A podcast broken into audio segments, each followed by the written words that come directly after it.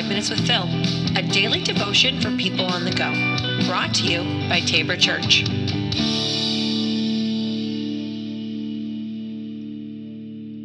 Welcome back to the podcast. This is Five Minutes with Phil. Today, we're going to talk about another spiritual discipline, and uh, this spiritual discipline is probably the one that I practice the least because I can't stand it, and it's silence or solitude. I'm not a big fan of silence or solitude. I like to be around people, and I like to you know, even if people aren't around, I'd like to have music or something playing in the background. Um, I can't really explain why.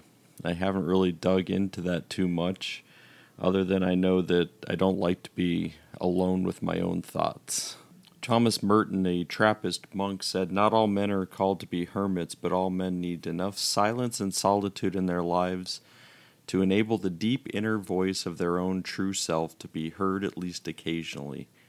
When that inner voice is not heard, when man cannot attain to the spiritual peace that comes from being perfectly at one with his true self, his life is always miserable and exhausting. Now, I know that sounds a little bit bleak, um, and at least it uh, it does for me. But I think what he's ultimately what I get from that is that we need to be able to find time in silence and in solitude, even in the midst of a crazy world.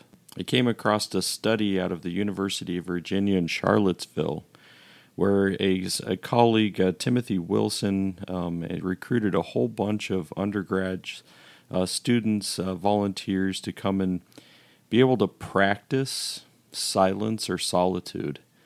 And they were given this period between 6 and 15 minutes. Ultimately, at the end of that, they asked them, you know, how enjoyable that was and about 50% of the people didn't like the experience. Now, they took it a little bit further and they said, now we're going to put people in a lab room and we're going to say you have to be here for 15 minutes, but you could push a button, it would shock them, and then they could leave. So, even though all the participants had previously stated that they would pay money to avoid being shocked with electricity, it says 67% of men and 25% of women chose to inflict it on themselves rather than just sit there quietly and think. Would you rather inflict harm on yourself than be alone with your own thoughts? Silence can be awkward. You know, dead air on the radio makes us anxious. When discussion lulls in a uh, meeting or in a group, we always think, quick, somebody say something so there's not this awkward silence. We turn on the TV, we turn on the radio, we turn on our music, we turn on whatever it is so that we can not have to be alone. The spiritual discipline of silence or solitude is a practice of attending and listening to God in quiet without interruption and noise. Silence provides freedom from speaking as well as from listening to words or to music. So, how can we be still and listen to the voice of God in a busy, active, noisy world? Number one, you want to find an intentional place.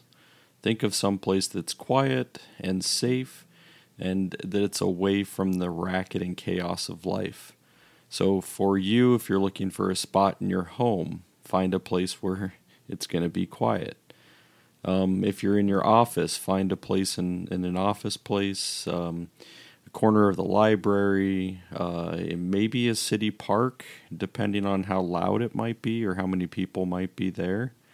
A hiking trail, um, you know, somewhere that's out in the woods. Uh, two, set an intentional time. Uh, make an appointment, put it on your calendar. Other responsibilities will be easily um, push this appointment aside, but resist the call to attend to some other urgent task. Number three, intentionally listen. Turn off your phones, your technology. Set a timer to keep uh, from you know watching the clock. You may be tempted to try to fill the noisiness with words, but resist that. Listen to the quiet, still your soul, in the silence and turn your thoughts to God. As the silence settles in and nothing seems to be happening, you can probably think to yourself, oh, this is a big waste of time. But remain silent. Let God be the one who is trying to uproot you from the things of the world and plant you into the streams of living water that He's provided. Hopefully that helps you out today. Have a great day, and we'll see you tomorrow.